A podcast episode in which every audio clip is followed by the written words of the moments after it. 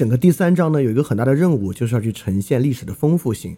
你说中国历史有没有一致性和相似的东西？当然有。比如刚才我们说啊，中国这个文言文制度啊，一直到五四白话运动之前，前后相继几乎没有改变，这个会成为中国文化本身高度相似和稳定的一个主轴线啊。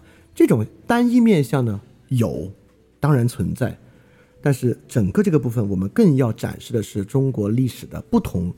和中国历史的丰富性，把这个完全不一样的地方展现出来给大家看，这个东西呢，才能造，才能让我们真正拥有很多不同的视角。我们今天啊，就简单的从朝代更迭来看一看这个问题。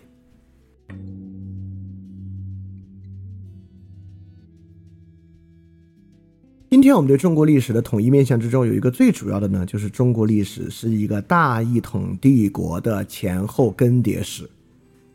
就比如国内一个著名的这个电动车品牌比亚迪啊，他们的这个车系呢，就是以这个朝代更迭作为命名的。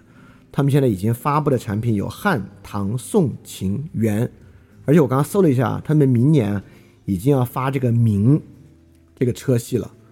所以 B 站上就已经有这么一个视频，这个视频叫做“留给比亚迪的时间不多了”，因为啊，中国没有几个朝代了。它的标题呢就是“夏商周、秦汉隋唐宋元明清”。你看，这就是一个简单而单一的朝代更迭历史面相，他把中国朝代当做。商迭夏，周替商，秦替周，往后啊，汉隋唐宋元明清，这就是我们对于历史，中国一直是这样一个大一统帝国的前后延续的历史。而正是在这种朝代更迭史的情况之下，这些各朝各代皇帝们的面目才会如此相似。从最早的皇帝到清朝的帝王们，他们为什么都是一一副面目呢？因为模式从来没有变过。这个大一统帝国的朝代更迭。当然啊，饭店的听众会比这个知识知道的更多。我相信大家都知道魏晋南北朝，知道五代十国。也就是我们当然不是一直如此的啊，这已经是一种丰富了。那有没有一些更丰富一点的视角？比如说。在两千七百年的文明史之中，各个朝代的时间尺度是什么样的？也就是说，问一个简单的问题啊：是魏晋南北朝的时间长，还是唐朝的时间长？五代十国的时间和元的时间是什么样的？等等的问题。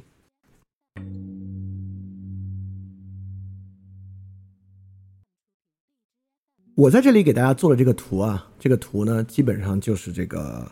中国历朝历代时间长短和性质的一个简单的区分吧，非常简化的一个区分啊，它已经是个简单地图了，但这个简单地图已经足够我们打破这个呃同质化的朝代更迭史的这么一个想法了。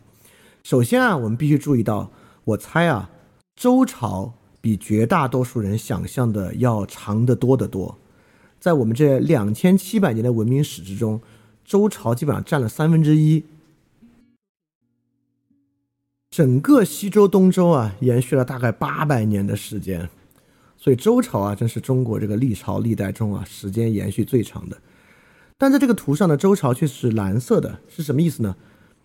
周朝还完全不能被划入到我们后面对于大一统帝国的想象之中。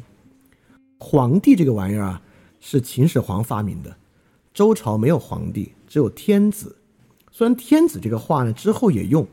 但意思跟皇帝啊可是完全不一样。周朝呢还是一个非常典型的分封制秩序，这个分封制秩序呢在历史上就占了大概八百年的时间。当然，从秦朝开始呢，我们真正才有了皇帝的制度。这个皇帝的制度呢，变成了一个高度呃中央集权的，向地方派遣行政官员的这么一个制度啊。但是呢。跟这个制度相关的，在朝代之中，几乎只有秦朝、西汉、隋朝、唐朝在安史之乱之前的时间，北宋、明朝、清朝符合这么一个表述。这里边啊，唐朝、隋朝，呃，就是秦朝和隋朝都非常非常短，十多年、二十多年时间就亡了，时间相当短。唐朝本来时间就不是很长，因为安史之乱之后啊，唐朝就彻底进入了一个节度使割据的一个阶段。在安史之乱之前呢，唐朝本身也就一百三十七年啊，这个这个完全这个大一统的这个中华帝国的时间啊，比我们想象的要短。而两个不被纳入啊我们这个王朝更迭序列的魏晋南北朝和五代十国。啊，五代十国时间要短一点啊，七十二年，但魏晋南北朝啊，二百八十六年之巨，啊，二百八十六年已经超过了其他这些朝代的时间了，就基本上跟这个清朝、明朝的时间二百多年差不多长了，比清朝、明朝的时间还要再长一点点呢。所以说啊，在两千七百年的文明史之中，符合我们这种王朝更迭叙事的。就是秦、西汉、隋、安史之乱之前的唐、北宋、明、清，加起来一千一百零一年的时间，只占这个两千七百年的百分之四十啊，更不用说把五千年文明史纳进来，就变成百分之二十了。当然，anyway，就是因为之前，呃，信史比较少，信史就是说文字记载比较少，所以说符合我们叙述的，在两千七百年的时间尺度之中，也只有百分之四十。就中国历史的面貌，当然不是一个大一统帝国的前后王朝更迭，更不用说啊，夏商周就完全不是这么一个大一统国家的更迭。夏商周是前后相继啊，在中国三个地方崛起的三种地方文化。周呢，更多在今天的陕西的势力范围啊，就是商呢，在河南一带。夏呢，在更往东边一点点的地方，所以他们三个并不是前后相继的替代关系，而是共同的关系。所以中国历史本身所蕴含的性质啊，比我们想象中的要长得多。这图中黄色的部分呢是比较符合这个大一统更迭叙事的，绿色的部分呢也很不一样。比如说南宋所遭遇的问题啊，和唐朝所遭遇的问题就完全不同。宋朝一改过去朝代这个由这个军阀、由这个军事将领掌握大权的时代，我们都知道杯酒释兵权嘛。宋太宗从宋朝之后呢，确实军事将领的权职职权被大大的限制和缩减了。因此，南宋遭遇到的问题可绝对不是唐朝所遭遇到同样的问题的。而且我这里面已经算客气了啊，就明朝后面。这个宦官跟东林党割据的时候，我还是把它算作这个大一统格局的更迭秩序之下。这里面各种各样太平天国啊，这些我都，就我闯王啊，太平天国啊，我都算他们，就是没由于，就是我我都我都没有把他们算到之外啊。就实际上，如果把它算进去时间呢，就符合我们叙述的一千多年时间还要更少，它应该会跌入一千年以内都是很有可能的。好，这也是个很简化的框架。这个框架只是说呢。中国历史所蕴含的丰富程度啊，比那种简单的前后更迭叙事要高得多得多。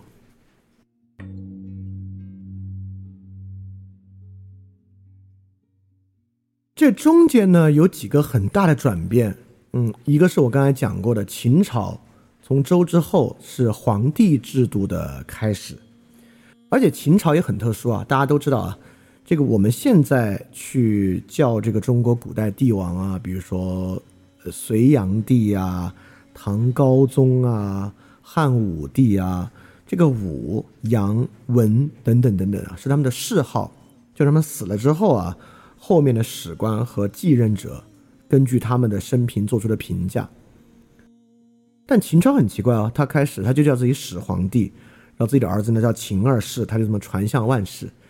就秦朝本身是对周一直以来这个制度的一个巨大反叛和一个彻底的斩断，但这个斩断没有完成啊，到汉朝这个东西又被捡起来了，对吧？所以秦朝啊，也就是说。秦朝是对周一直延续下来制度的一个切断和反叛，但这个切断呢并不彻底啊，这本身就有很多很多值得说的东西。刚才我们讲了，宋朝是不一样的，在宋朝之前啊，整个我们去读中国历史啊，就没有一点顺利的时候，不管是外戚专权、权臣专权等等等等啊，这个皇帝防着外戚，防着将领，防着地方军阀，整个历史就在搞这个。宋朝呢，这个军人权臣时代终结，文人政治开始。当然，这不是平等的开始啊，不是这个平安的开始啊。那你也可以搞宦官专权嘛，也搞搞也可以搞这个文人结党嘛。反正问题是不会解决的啊。但是宋朝呢，确实是中国历史上第二个很大的一个转变。呃，有很多转变啊。我现在说的还仅仅是跟这个大一统王朝更迭相关的转变。还有一个很有意思的转变，就是明朝。哎，大家可以想一想啊，我我管它叫地方主义的结束，这是什么意思呢？你看啊，秦朝啊，之前就已经有秦国了，今天呢也有很多人姓秦。汉朝为什么叫汉朝呢？虽然你看我们今天叫汉族，好像这个汉朝定义了我们整个这个中华民族的属性，不是？汉朝为什么叫汉呢？就是因为刘邦啊，最开始被项羽封到了汉中地区。你看，东汉的时候，刘备政权叫蜀汉政权嘛，这个汉是哪儿呢？就是汉中。对汉朝呢，是因为它发迹在汉中，这是一个来自汉中的政权。隋朝呢，就是来自随州。唐朝呢，就是因为李渊的父亲李炳是唐国公。宋朝呢，是因为发源于宋州。而姓宋的、姓唐的、姓隋的、姓秦的，那么春秋战国的国家，姓陈的、姓鲁的、姓蔡的，我们今天都有，对吧？这就是中国的地方主义，姓就是姓跟氏是两回事啊，就是氏族啊是跟这个地方高度相关的。而一直到宋朝，其实没有很远了，还是会把自己的国号。和自己的发和自己的权势的发祥地结合起来，也就是说啊，这个宋朝新立国号东西传到地方，说哎，更换朝代了，现在上的呢是宋朝，国号为宋，哦，下面就知道哦，新的这个皇上啊，皇皇帝啊，是从宋州发言的，是从宋州兴起的。这个在我们今天来看是个很奇怪的点，对吧？既然啊，我们是一个大一统帝国的前后更迭，掌管天下，你为什么要这么在意你是从哪个地方起来的一个政权呢？就说明啊，至少到宋朝，实际上地方主义的想法还依然很强很强。比如说明朝，哎，确实就没有按这个了，我们很少有人姓明。呃，也不是因为来自什么明州之类的啊。那明朝国号呢，是当然是启天啊，天给的这个启示啊。也有人说，哎，这个刘清日扎也会说大明者国号，一人为大，日月为明，天大地大人大，而宇宙人物如日月之明无所不照，所以叫大明。当然也有另外一个说法呢，是因为啊，这个明太祖的最开始来源于。明教就是索罗亚斯德教，是一个还是一个中国外来教派，是他们的势力起家的，因此呢，国号为明。所以我们往前会看到啊，真正啊中国，呃，这个地方主义在宋朝之前的例外，一个是王莽篡权的新朝啊，这个蛮奇怪的，当然也不奇怪了，它要是新的嘛，它很快就消亡了。真正切断地方主义的是外来朝代元朝。元朝的国号元呢，来源于《易经》的乾卦，就天卦嘛。大哉乾元，万物滋始，乃统天。乾元，乾元嘛。所以这个元呢，就是厉害的不厉害的不行的一个词了。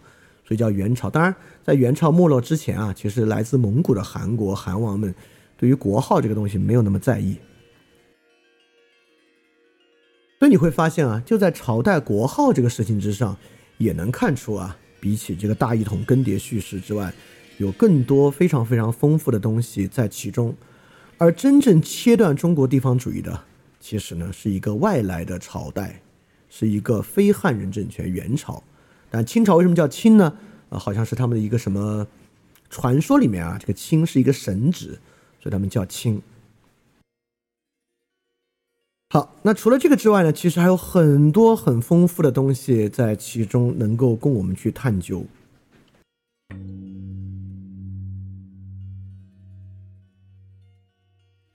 就比如说啊，这个秦始皇他不是要切断周朝、焚书坑儒吗？但我们也知道，后来到汉武帝又罢黜百家，独尊儒术。这秦始皇都焚书坑儒了，到汉武帝这个百家还剩谁呢？怎么会还有百家呢？按理说，秦始皇焚书坑坑儒啊，如果独尊的话，就独尊法家。而且我们也说啊，这个百代都是秦制度，那之后就应该一直是法家。那汉武帝罢黜百家，独尊儒术，对应的是法家吗？不是，对应的是道家，或者对应的是玄学。这怎么会呢？秦始皇之后搞了这么大的一个运动，怎么会还有别的东西留下来？怎么留下来的呢？所以说，可见没有这么简单。但是另外一点啊，我们也知道，我们看我们今天说儒家、中国思想啊，孔孟老庄。那孔孟老庄之后，好像我们了解的很少啊。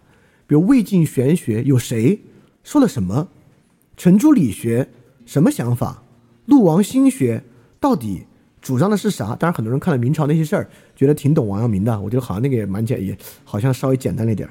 清朝的代政，他们又有什么想法？清朝的考据学为什么要考据？是什么想法？就孔孟老庄之后两千多年嘛，这两千多年中国思想史当然经历了很多的变化和迭代，但在我们就就觉得好像五四反儒批孔，好像中国思想在孔孟老庄之后没什么变化，当然不是，其实是有很多的变化的。其中一个重要的变化就与我们接下来谈的有关了。你看啊，我们一直也有一个对中国文化的想法，就是在五四之前。在这个西方船坚炮利打开国门之前啊，中国文化非常厉害，周边啊见谁同化谁，各种少数民族政权只要入主中原都要被我们同化。当然，最好两个例子是清朝和元朝，包括周围的辽啊、金啊，确实都受到了这个中国文化传统很大的影响。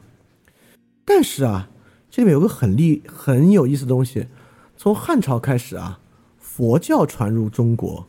中国其实被佛教文化非常深远的理想影响，就影响到中国有多次灭佛的这个经历。所以我们这个文化这么厉害，从周朝啊诸子百家一直到后面，怎么面对佛教好像还挺难有抵抗力的。其实真的是得到这个朱熹啊，有了这个理学之后，其实是儒家吸收了很多佛家之后，这个儒家啊才真正树立起来。我们怎么被佛教影响的？佛教的本土化又是什么样，对吧？这个就超出了我们对于啊这个中国文化逮谁同化谁这么一点啊。但实际上，佛教对我们是一次特别巨大的文化冲击。当然，这个文化冲击也带来了实际的政治冲击啊。我们知道魏晋南北朝时期有说这个南朝四百八十寺，多少楼台烟雨中啊，这个佛教是。跟这个中国政治紧密绑定了很长的一段时间的，包括在唐朝也是这样。包括啊，我们有时候也认为啊，这个中国，因为我们了解历史嘛，当然是从史书中获得的这个基本的材料了。我们一般都觉得这个中国的史书啊很真实，很有参考性，因为你老听说啊，这个中国史官能够维护这个历史事实，不惜得罪君王，比如司马迁啊。就被这个汉武帝施以这个腐刑，但第一啊，其实司马迁不是因为写史书被汉武帝施以腐刑的，而是因为汉武帝要惩罚一个出征失败的军官，司马迁维护这个官员才被处以腐刑的啊，是这个原因。第二，你也要想啊，皇帝权势那么大，生杀予夺，历史上能出几个有节操的史官啊？那大多数史官当然也是粉饰太平，去证明他当朝人的这个合理性啊。实际情况当然是如此。所以，不管是史官啊，还是文人士大夫啊，感觉有这种能够牵制这个皇权的一面，实际运作之中当然都没有那么简单了。这个人还是怕死，人既贪生怕死，人也这个爱财、呃爱权、爱民。在这些情况之下，他绝大多数时候啊，就出不了几个真正列杰的这个史官与这个士官啊。绝大多数史官和士官呢，也是为帝皇的马首是瞻。而且很显然啊，就这套体系是约束不住皇帝的。我们当时讲过啊，就是我们现在知道什么汉武帝啊、汉文帝啊、隋炀帝啊，是他的这个谥号，也就是说死后啊，给你的一个评价。你看，这个确实是某种约束，对吧？你活着的时候，你可以作威作福啊，但你死了，给你盖棺定论。比如说周幽王，幽这个词啊，炀帝、纣，这些都是很糟糕、糟糕的词啊。你活着的时候作威作福无所谓，死了之后给你弄一个坏的谥号，千古骂名，好像皇皇上也蛮怕的啊。真的吗？完全不是如此。你看之前都叫什么帝什么王，怎么到唐朝变成什么什么宗了呢？比如太宗、玄宗、中宗、显宗，怎么会变成宗了呢？这个宗啊是他们的庙号，谥号呢就是你死了之后追封的一个称号，庙号呢是你死之后你那个庙的号。之前啊只有超级巨大工业的帝王才有庙号，但是到唐朝呢，就是越往后汉朝往后就是了。这个庙号开始走向普及，而且唐朝的这个谥号开始脱离了周朝的谥号体制，变成了一个每个皇帝啊都什么大威大德、什么至尊等等等等的一个巨老长的名字。就这个谥号体系啊，靠这个官员根本维持不住，庙号也维持不住。除了那种很糟、很糟糕、很糟糕的皇帝，人人都有庙号，庙号呢某种程度上替代了谥号。但后来庙号啊也基本上都是夸了，所以靠这个死后盖棺定论，能够对皇上进行约束的这个史官与文官体系，其实基本就是破产。那么到这个清朝啊，什么呃顺治啊、乾隆啊这些既非谥谥号也非庙号，它本身就是变成年号了嘛，就直接用年号来称呼，因为清朝年号守的比较好啊，基本上一任帝王就一个年号。所以就直接用年号相称，所以一直从周朝延续下来这么一个评价的体系。那周朝人也很知道，知道在位的时候你是怎么也管不了他的啊，他那么大那么大权力，所以你只能用他死后的评价管他。这个确实一度很有用，但这个用处呢，最后也慢慢慢慢废掉了，就说明我们一直所宣扬的那种史官、文官与帝王的张力没有想象中那么强。当然，你如果足够现实，你也知道怎么可能有那么强的，对吧？对这些啊，可说啊，我们过去对中国历史和思想史的了解，其实确实是比较匮乏的。我们所掌握的都是一些非常简化的模式、地图和谈法。真正进入历史事实之中呢，其实它之间的差异还是非常非常大的啊。所以整个这个部分呢，我只是给大家稍微展示一点点这个历史本身的丰富性，也是我们之后要去努力的部分，能够产生更多的视角的来源。就是看到其中多样和丰富的部分。